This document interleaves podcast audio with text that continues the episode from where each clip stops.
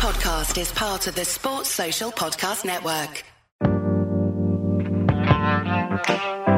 It's six days since we had that race. Yes, that race. And whilst we weren't planning of doing any content at all, I am going to be joined by an old friend of the show, Michael Lamonato from Box of Neutrals. G'day there. My name is James Baldwin, and welcome to another episode of Lakeside Drive's F1 podcast. In this episode, we are chatting because we have to get it off our chest because we've been speaking about it for days and days and days in the 40 hours it took us to get from Australia to the UK about what the bloody hell happened at Abu Dhabi.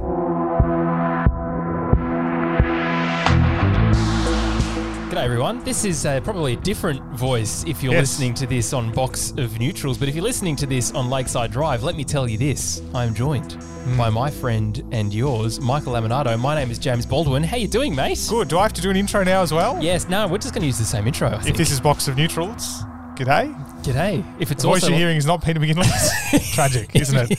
Go to manscaped.com, 20% off with the code word Box of Neutrals. That's- I don't know if I'll get paid for that one, unfortunately, but we can hope.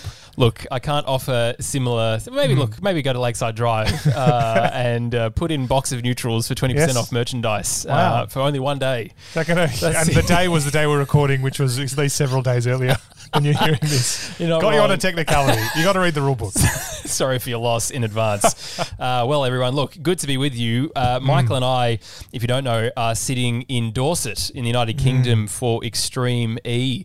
They've brought us all the way over to freezing, freezing, muddy, muddy Dorset. COVID Central, it's, it's as not- it's known. it's I not so passed the- good. so we passed the sign on the way in. They were changing it just to, so everyone knew. Uh, but we thought, look, we've we've spent all this time together for the last couple of days, transiting from Australia and really on two hours sleep from what was a interesting race, as we all said. Uh, to to really talk about this in depth for such a long period of time, we thought we should probably put our thoughts into a podcast format. Yes. So all Because we're you, both white men in our 30s. Yes. um, I was even going to have a stab at Rob to say, look, at least I watched the race, but he, He did. actually watched the race as well. So well done to him.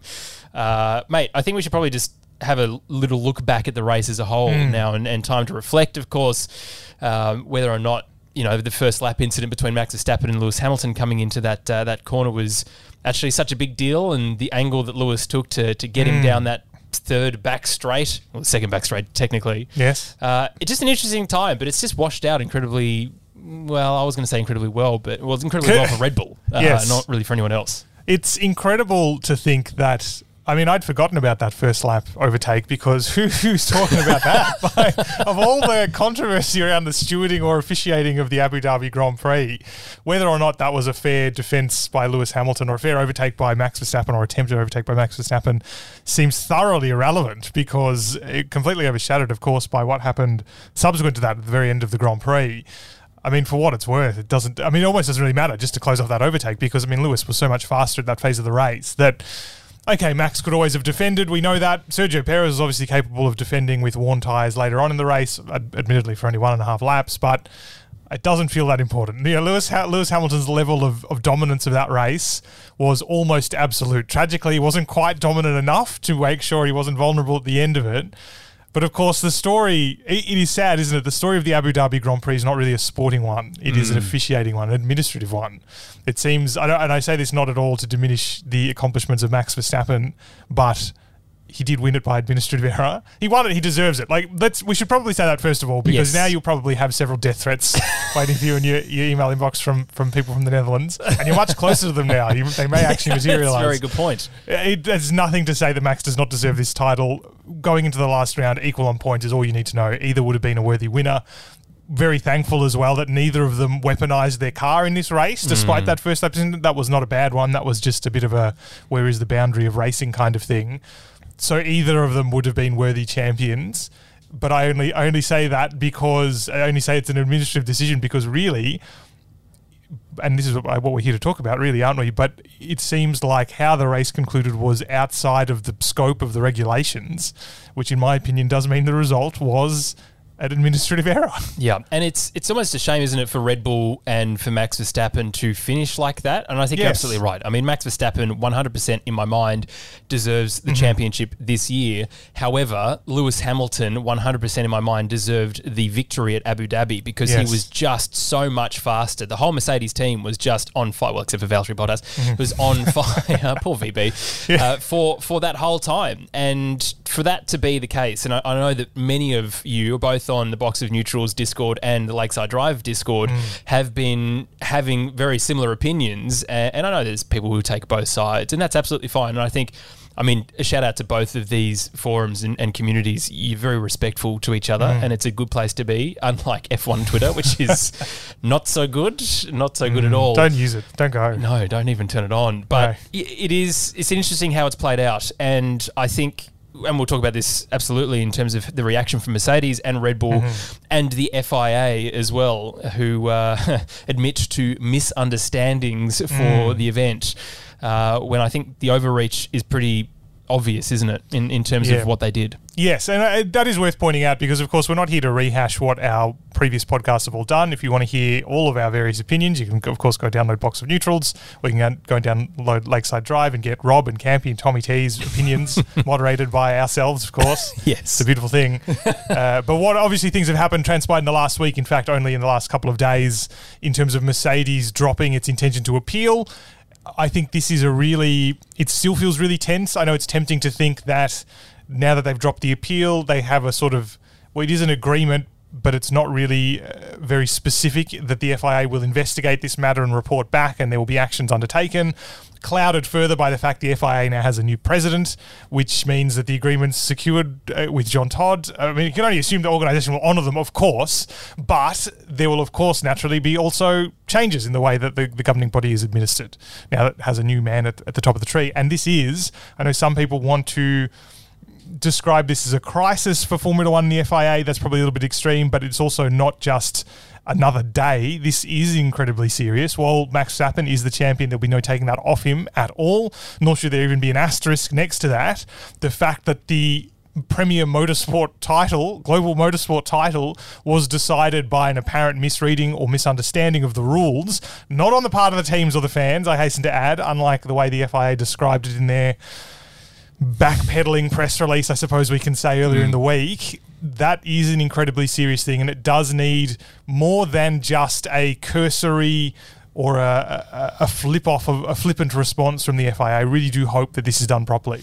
And I think we both agreed, didn't we, that uh, Mercedes pushing them for an investigation, and now we know, of course, that they haven't proceeded with that, but at least the pressure, the threat, I suppose, of we are going to appeal this was enough for the FIA to make that decision. One thing that I wanted to, to sort of touch on before we get too far down this track, though, is the way in which Toto Wolff was acting towards Michael Masi during that safety car period, and whether or not it's right necessarily for team principals. Understand there needs to be communications between the race director and the teams. Absolutely get that. But there should be a designated person, and I don't think it should be the team principal uh, because as we transited through Singapore airport and I walked past a group of people, and all I heard was, No, Michael, no! Oh, Michael.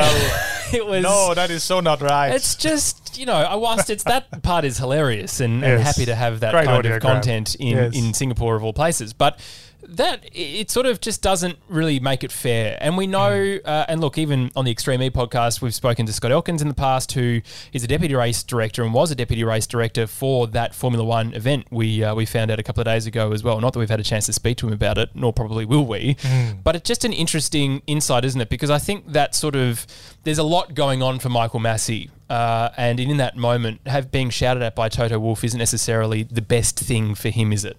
Yeah, I think we, while we can't uh, guess what's going to appear in the recommendations of the report or whatever the report is going to find, we can't preempt the report's findings. I think it's fair to say the FIA will find. I mean, when anybody investigates itself, I dare I say, it is not uh, too cynical to say that they will find that there were mitigating circumstances if in fact things were done incorrectly if that's what the report finds. Fancy that. And i think one of them will be that the race director is being put under too much pressure by the teams. This is let's not forget michael masi's still relatively new to the job. I don't think that's an excuse for any kind of behavior again not preempting the report. Still relatively new to a job that really evolved with the man who held it in the past, Charlie Whiting. I thought it was. I thought it was a little bit gross, to be totally honest with you, the way Christian Horner invoked Charlie Whiting in Saudi Arabia, saying the sport missed him. I, un- I can understand where he was coming from, from a from from from heart, I guess, but I think he was really weaponizing that in a way that I, I found kind of uncomfortable. Yep. But in that situation, Charlie Whiting had an authority that I don't think anyone will ever have again in Formula One because the rule book evolved with him. In many senses, he was Formula One. He was almost the spirit of Formula One. Michael Masi is not that. No one ever will be. Whether Michael Masi sticks around for longer, he's never going to become that over time. It's just not going to happen. But so as a result, when we have what is, let's not forget the tensest championship we've had arguably ever, hmm. certainly in, in decades. The pressure being applied by, by both teams was immense. Him having to deal not only with that, with these team principals shouting at him constantly through the race, combine that with the fact that it was a safety incident at the end of the Grand Prix. We can't forget that. The only reason there was a safety car was because there was a safety incident to be responded to. That is his, his primary, primary obligation.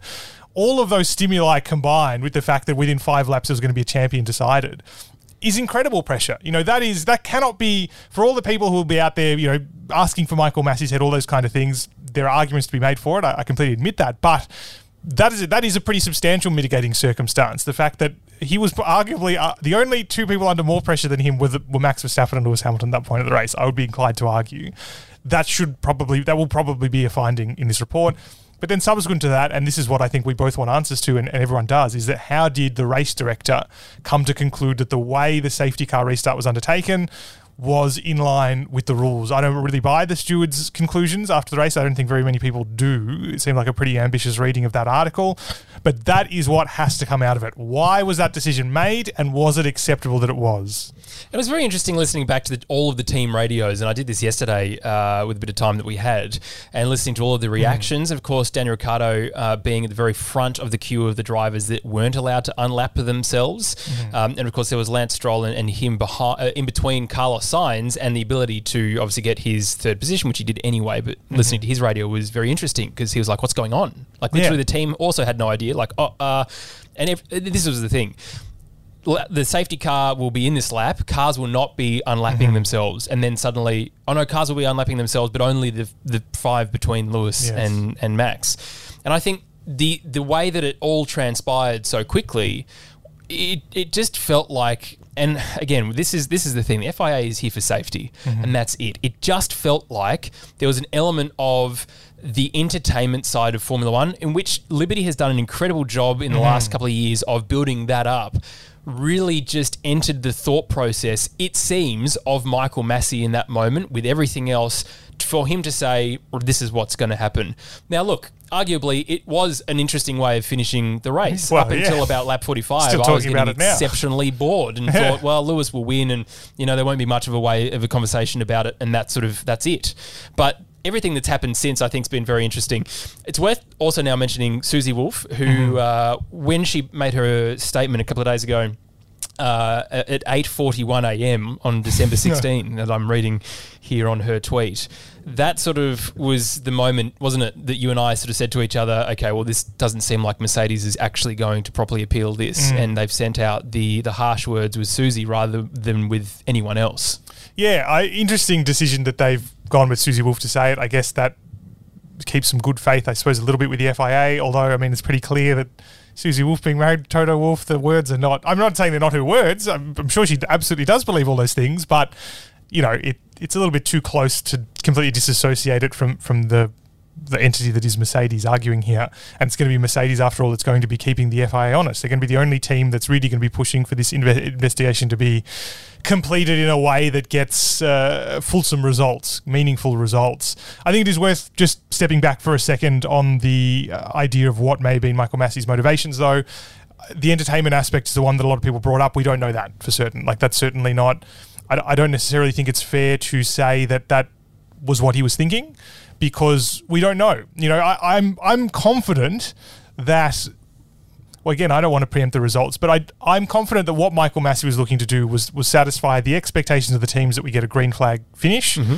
That the championship is decided on track, of course, uh, and that he somehow find a way to make sure can get that final lap of racing. I, I think it's fair to say very few people outside of Red Bull think that that was an acceptable conclusion, but I, I, I think that it's difficult to say that he was doing it for an entertainment perspective, like in in that in that in that Netflix sense, because that's an argument that has been put several mm. times in the last couple of weeks. I, I, think we shouldn't conflate the FIA with with Netflix in that way. But what I do think will be interesting to find, and this is why realistically this should be conducted by an outside body, not the FIA, is how close F1 and the FIA work. That's a matter not only for European law, but also just that, and this even goes back to the Belgian Grand Prix, for example the FIA should not have an interest in the commercial outcomes of, of the race. And there was no commercial outcome from Abu Dhabi. There was in Belgium. We all know that mm. argument well. They need a certain number of laps. But you would never want, and I make no, no accusations of this. I want to make this absolutely clear because I have no evidence of this, and nor do I necessarily think there is any evidence of this. But it, the fact that there are enough people have said, well, this seems like a bit of a made for TV thing. In fact, I think Lando Norris and Daniel Ricciardo said that there should be an independent investigation to ensure that there is no bleed between F1, which is looking for a great spectacle, and the FIA, which is looking for a, a sporting outcome. And I think it's fair to say what we didn't get was a sporting outcome for those reasons that some drivers had their race taken away from them because they weren't allowed to unlap themselves when the people they were racing were allowed to unlap themselves. So that's one thing I, I just want to make clear. Then looking at Mercedes' response, of course, it's clear they are very angry. They didn't turn up to the gala, right? Which I know seems very petty, and in a sense, it is very petty. But only underlines how keenly they're feeling this. I feel bad for Valtteri Bottas, oh. who's been sacked by Mercedes but had to go as their representative. I mean, at least he got to collect the constructors' trophy, I guess, on their behalf. I guess that's nice. I mean, it, it reinforces that he was integral to that. So I suppose I can see that. But you know, one last kick to Valtteri, bit of a slap. Maybe he didn't see it like that. Maybe he maybe he thought it was a great time. I'm sure he had a great night. What else is he doing these days? But you know, I thought that was a bit unusual, but it, it is clear that they, they feel this pretty cleanly, and it must have been a very difficult decision to drop the appeal, right? Because, mm. and I, and Toto Wolff said this. I mean, of course, he would say this because it was his argument, but any court of law would yep. read the regulations and read their argument and say, I think the argument's pretty clear and probably would stand up. But it's that phrase for the good of the sport, right? The last thing we wanted was to be in February for preseason testing and this investigation ongoing. Yeah, and I think I mean the at the end of the day, the right decision is the the championship is decided on track, not in a mm, courtroom. Absolutely, months and months later, uh, especially as we go into a new season, new regulations. You know, we're just not sure what's going to happen. Uh, although I have the distinct feeling that Red Bull probably won't be as strong as they were this year because they yeah, put all maybe. of their focus. Mm-hmm. Sounds familiar, doesn't yeah. it? um, and let's let I know we're sort of going back again, but to Michael Masi, I think mm. with everyone calling for his head, I'm not sure I necessarily agree mm. with that sort of sentiment as well. Sure, there's been plenty of times, and on Lakeside Drive, everyone knows that Michael Masi is in Campy's bin. That's just where he sort of resides for most of the time alongside Pierre Gasly. But for for Masi, and I suppose for the sport as a whole, the, the missing of Charlie Whiting absolutely is significant. I agree with you in terms of the weaponizing of mm-hmm. you know his memory was very much a, not a good thing at all. But there is a lot that Masi has got right this year as well. I think mm-hmm. the, the bigger issue is with you know looking at the entertainment side of the sport. There's now a camera in race control. You know mm-hmm. now we're hearing audio from race control between the teams and everyone else. So the, not only the pressure but the awareness of the the neutral. yeah, yes. yes. Thank you, Simon. Yes, thank you very much. uh, to you know that sort of awareness is is pretty interesting. But mm-hmm. for the sport as a whole, though, it still doesn't sit well with the the hardcore fans and certainly the people who listen to both of these podcasts. Mm-hmm. But even people who are new, that sort of drive to survive generation. I've had a couple of conversations with people about that, and they just they feel like the goalposts were moved at the mm-hmm. very end. Uh, and I think that's just an interesting an interesting element to to how that plays out for everything else. So for for moving forward, though, it, should Michael Masi lose his job? I'm not so sure. Mm. Will he lose his job as the sort of the sacrificial lamb under the new leadership of the FIA? Probably. I think, you know, the reports that are coming out, the pressure that is coming out, even Toto Wolff has said, you know, it's almost not enough for Michael Masi mm. to lose his job or, or maybe it's not him that's necessarily the problem, but the processes. And will we be able to see those results change or get a better understanding? Well, without this uh, inquiry, I suppose, from that Mercedes pushing it as hard as possible, then it's probably unlikely for us to see that when the FIA marking their own homework. Yeah, it's it's going to be interesting. I am probably inclined to agree with you largely because I'm I'm ne- I'd like to think I've never been the person who calls for people's jobs to be lost when mistakes are made, massive though the mistake may have been. Again, I'd, I'm fascinated to see the workings of race mm. control at that point in time, and therefore I also don't want to make that call before knowing exactly what happened because to me the, the call was really bizarre. But there must be some kind of explanation, and I'm not saying explanation that exonerates Michael Masi necessarily. It may, it may not, but there must be more than just he decided to have to- you know, even if he decided and there wasn't even really a good reason, there must still be a reason. The thought, the thinking process is what I'm really interested in. I know there was a little bit of light shed on that in the steward's decision after the race, but I'd really love to hear more about that. So I, I'm certainly not willing to sit here saying, "Oh, he's got to go," because No. I do think, as we've already said. There are at least some mitigating circumstances from the way the sport's set up. The FIA is also pretty under resourced when you compare it to the teams. You know, the teams are huge. I mean, just for example, Mercedes brought a QC to the stewards' investigation, not even to the subsequent court appeal that never happened, to the stewards' investigation. You know, the FIA is just not set up to deal with what is now an immense amount of pressure that's being brought to bear on it when the title is as close as this. So that they are factors that I think will be found to be mitigating.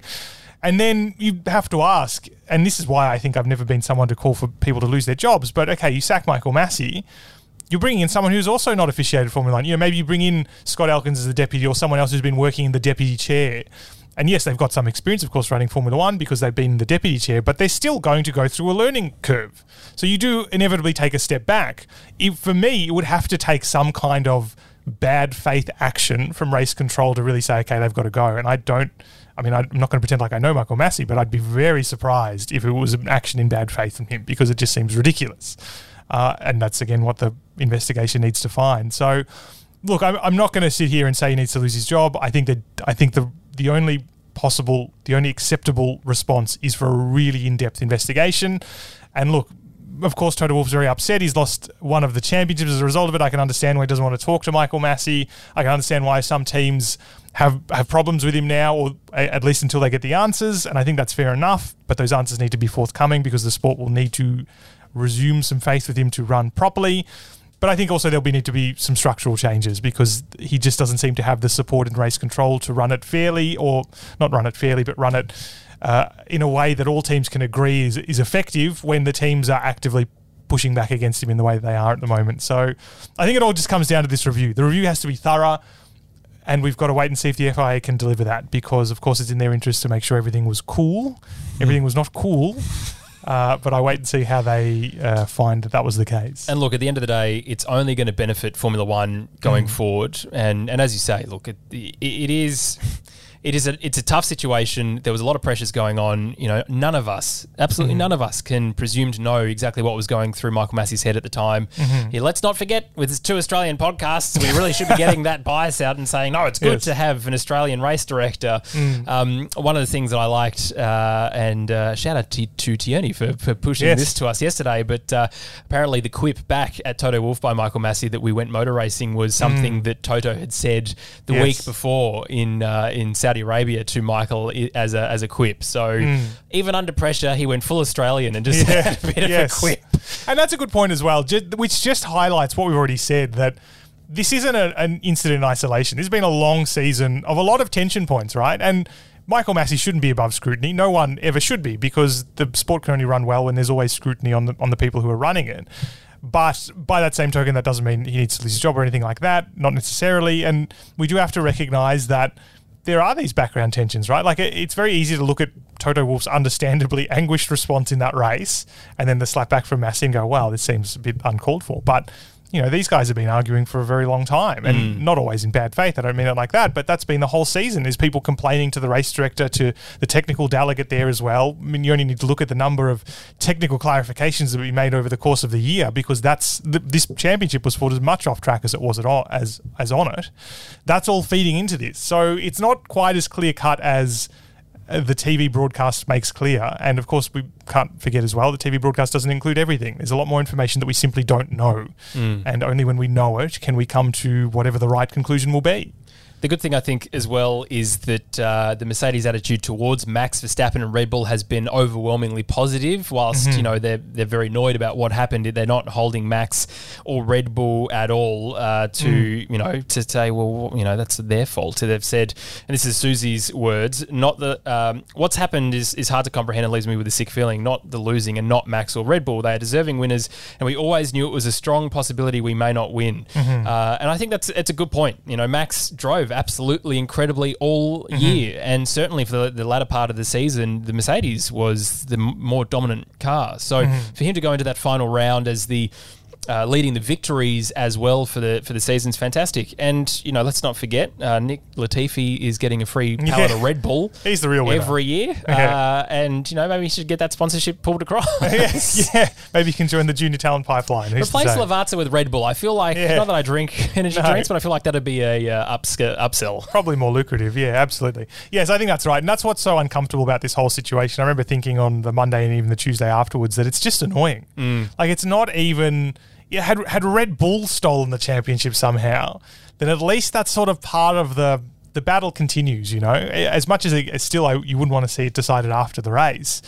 At least that's part of the sporting narrative, right? These guys going up against each other, but it's just a systemic failure in this race. All of a sudden, very suddenly, out of nowhere, literally the final lap of the race, final two laps of the race, and it's just uncomfortable. And so I can understand you, Mercedes being extremely frustrated, but also it's weird to to not be angry at a rival, but the system. You know, mm. it's it's and that's what's so unusual about this, and that's why it's been such a delicate matter to negotiate. Obviously, that's why Mercedes has has responded by you know boycotting the gala and all those kind of things. At least with everyone except Valtteri Bottas, poor Valtteri it's it's just really unusual. It's not something we're used to in sport, really. It's not something we often see where this it seems like a, a failure of the regulator. And I hmm. think that's what it is, regardless of what the hmm. conclusion says. It, clearly, it was, a, in my opinion, a failure of the regulator to apply the regulations. That's weird, and it is unfair because you can't take the championship back afterwards. You know, it was never a realistic option for Mercedes to win the title in the courtroom. Maybe a court would have ruled it, but that's, I mean, that, that would be the worst thing for Formula One. After the championship we got, it would be the worst thing to have to have Max Verstappen hand back a trophy. Yeah. Um, because again, he earned it. To go back to where we started this Yes. podcast, how beautifully we can bring this full circle. At the end of the day, he earned the title. Yep. Hamilton would have earned the title as well. But it's just something removed from the sporting arena that has, has led to it landing in his hands. And what do you do? Like, and it is, and, and you know what? At the very end of the day, annoying though it is, it's also just sport. Like it, like after that, we you know we spent nearly thirty minutes now arguing about this, the ins and outs of this this race and the meaningfulness of the title. So we should. I mean, we're sports podcast. It's the whole point. But it is just sport at the end of the day. You know what, Hamilton? I'm sure he's he's gutted to lose his eighth, and Toto Wolff is gutted for him. Absolutely. Mm. But it's just sport. Yeah. It's been an interesting end to the season, and uh, this is why we're doing this podcast. It almost feels like we had to get a little bit off of our chest in a lot of a week. ways. Yes. Uh, and the discussions still continue, even around the Extreme E paddock, just listening to some of the drivers and their takes on it as well, you know, who are professionals in their own right in different series talking about Formula One. Uh, it just spreads all the way through. It's uh, it's very, very interesting. But look, thank you to you for listening. Uh, Thank you. Uh, as, I was listening. I was. Thank you to the three people who listen to Lakeside Drive and the four people who listen Yeah, to yes. Box and Neutrals. Hi, Mum. Uh, it's great to great to have you all here. We almost made ten. Yeah. But look, have a great Christmas wherever you are. Yes. Uh, and I'm sure that both of these podcasts will be doing uh, a full year in review at some point in the future. And we're so close to Christmas as it is. It's Mm. Yes. uh, the content was was probably not worth doing. Uh, but uh, make sure you're subscribed to whichever podcast you prefer. Yes, do Um, both. no, you're not allowed to have both. You have to pick one. Yes, absolutely Yes. both. Why well, not? Pick Extreme E off track. we finish with that. But Yeah. please also listen to Extremely Off Track. We've Yes. been having a lot of fun over here. Um, and I'll leave you with this very, very important question to consider going into the Christmas season. Why did Nissan call it the Qashqai? good question. Stay safe, stay well, as the helmet Marco's mask says. we'll see you in 2022. we'll see you then.